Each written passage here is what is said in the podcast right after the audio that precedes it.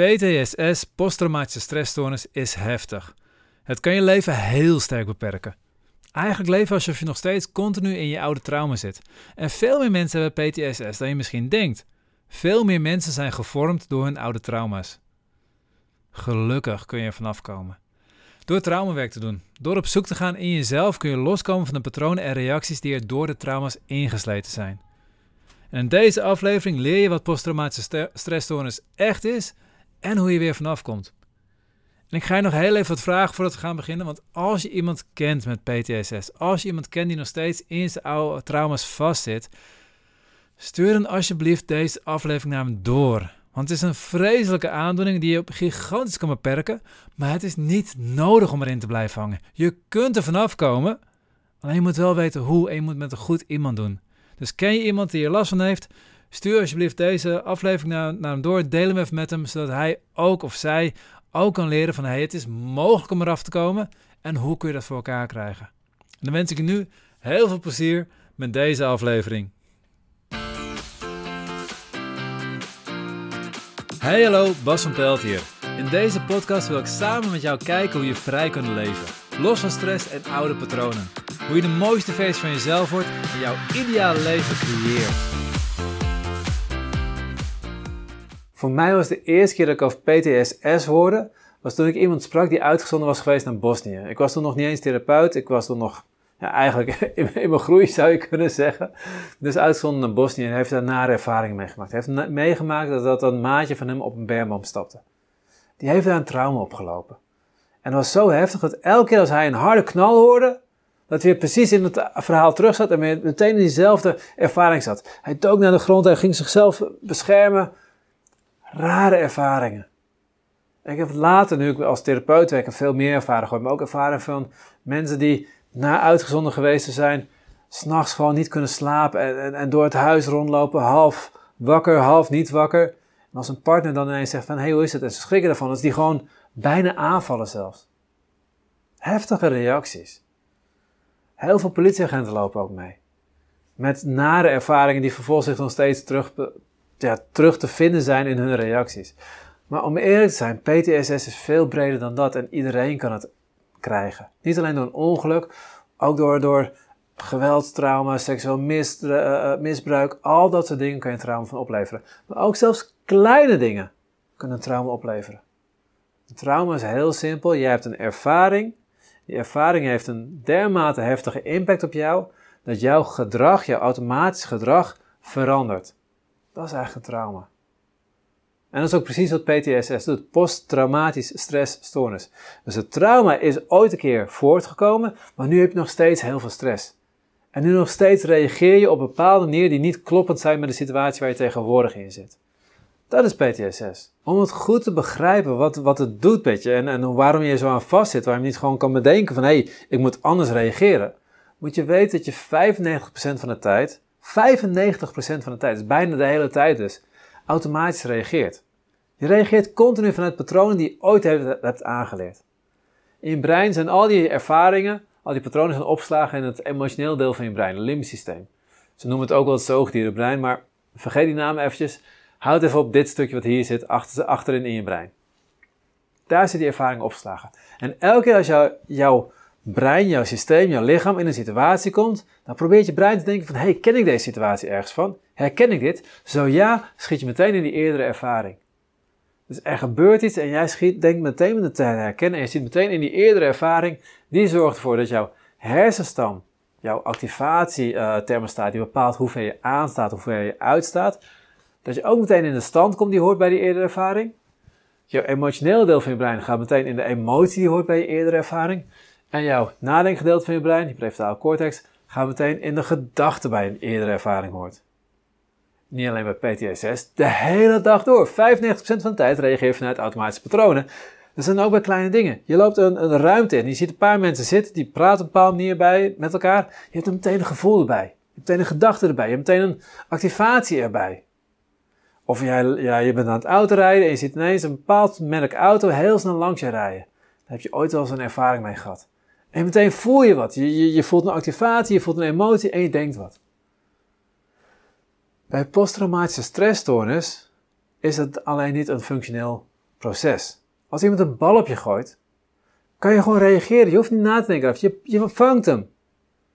Super functioneel. Posttraumatische stressstoornis heb je een reactie die niet functioneel is.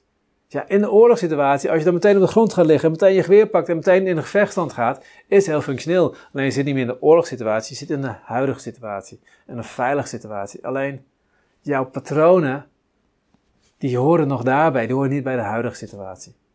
Dus de vraag is, hoe kom je er vanaf? Als je weet dat die, al die patronen in het emotioneel deel van je brein opgesloten zitten, dan kan ik je nu al vertellen dat het niet gaat helpen om erover na te denken. Je kan je niet er zelf van afdenken. Je kan niet op een cognitieve manier van emotionele patronen afkomen. Ze zitten in het emotioneel deel van je brein opgeslagen. Daar wil je naartoe. Het interessante is, wat een van de technieken die blijkt te werken, is wel erover praten, over je ervaringen. Maar niet alleen maar praten over de feiten, maar vooral praten over de emoties die je ervaren hebt. Het herbeleven, die emoties gewoon nog een keer voelen. En dat net zo lang herhalen, tot die emoties steeds minder heftig worden. Dat helpt. Dat zorgt ervoor dat, dat die lading hier vanaf komt. Als die lading van het patroon af is, dan kan je het patroon veranderen. Andere techniek is dat je met hypnotherapie naartoe gaat. Gewoon echt puur voelen van, hé, hey, wat zit er nou precies?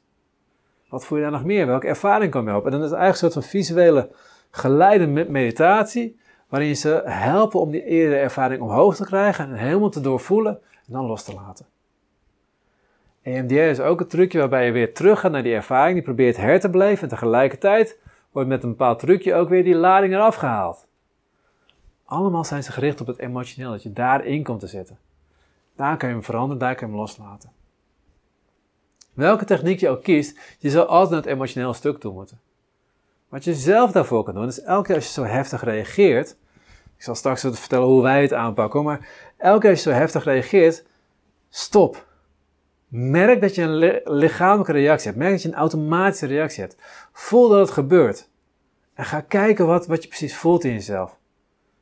Je zit in een soort stressstand, een maximale aanstand. En je eerste reactie is, daarin te blijven. En denken, oh, er is een leeuw ergens, ik moet vechten of ik moet rennen of wat dan ook. Nee, stop. hey, mijn lichaam geeft aan dat ik wil vechten, dat ik wil rennen. Oké. Ik ga kijken of ik dat kan ervaren. Dat is moeilijk in het begin. Maar hoe meer je daarmee oefent, hoe meer ruimte je gaat ervaren. Hoe meer je op punt kan komen dat je kan merken van, oh, ik ben toch in het patroon geschoten. En nu voelen, voelen, voelen. Ja, ik merk het. Dan ga je merken die langzaam weer van je afzakt. Dat, dat je het weer kwijtraakt. Dat is het eerste stukje wat je zelf kan doen. Het tweede stuk wat je zelf kan doen. Dat doe je ergens op een moment op de dag dat je gewoon thuis bent. Dat geen mensen om je zijn. Dat je je veilig voelt. Dan mag je weer even gaan voelen. Even terug naar die laatste keer dat het fout was gegaan. Fout in de zin van het is helemaal niet fout, want je kan er niks aan doen. Je, er gebeurt een reactie die heel gezond zou zijn in een bepaalde situatie, alleen bij de verkeerde situatie. Wat je dan mag doen is dat je s'avonds, smiddags, net wat voor jou het beste uitkomt, ik vind s'avonds het lekkerst om te doen, terug gaat voelen naar die situatie. Ga kijken van, hé, wat gebeurde toen? Wat voelde ik toen? Dan ga je niet naar het eerste trauma, wat opgeslagen zit. Maar de laatste keer dat het gebeurt, ga je terug naar die situatie. Je liep over straat en je zag iemand en veel prikkels om je heen en ineens zat het weer erin. Oké, wat gebeurde toen? En wat voel ik daar? En wat voelde ik toen nog meer?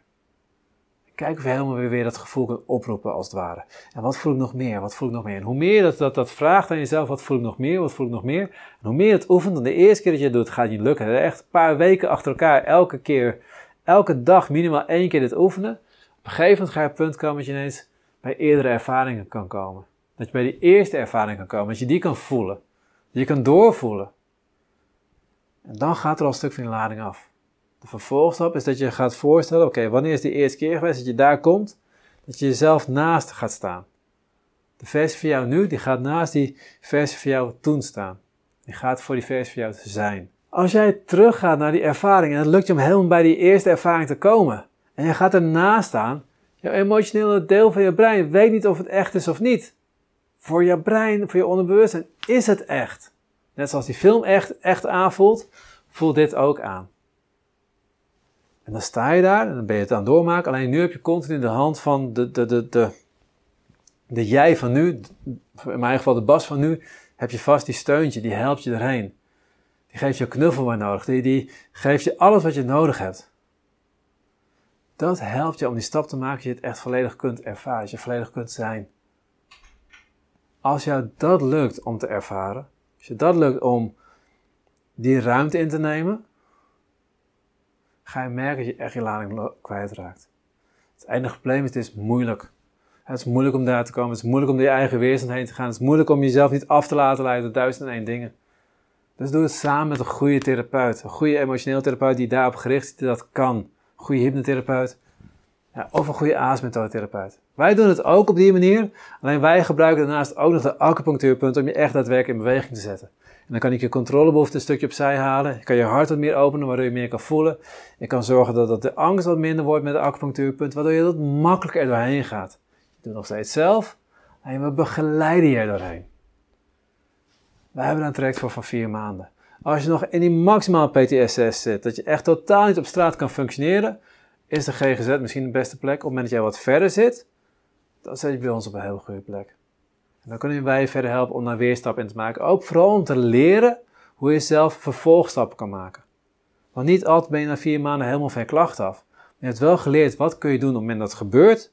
Wat kun je doen om te zorgen dat elke dag weer een stukje minder gaat worden. En dat is het. Soms is het een lang pad. Maar als je weet hoe je het moet lopen en het eerste stuk heb je hulp gehad, dan is het zoveel makkelijker. Je hoeft het niet allemaal zelf te doen. Dus, ga met jezelf aan de slag. Vraag hulp hierbij. Dit is een zwaar traject. Vraag hier hulp bij. Vraag hier begeleiding bij. Doe je niet bij ons? Doe dan bij een goede therapeut bij jou in de buurt. Vraag om je heen wie, waar, andere mensen goede ervaring mee hebben. Vraag aan je huisarts waar die goede ervaringen mee heeft op dit gebied. Maar zorg dat je goed iemand tegenover je krijgt. Je hebt echt een goed iemand nodig om dit goed te kunnen aanpakken. Dit was de podcast van deze week. Ik ben heel benieuwd wat je van deze podcast vond. Geef je app even een duimpje omhoog of een review.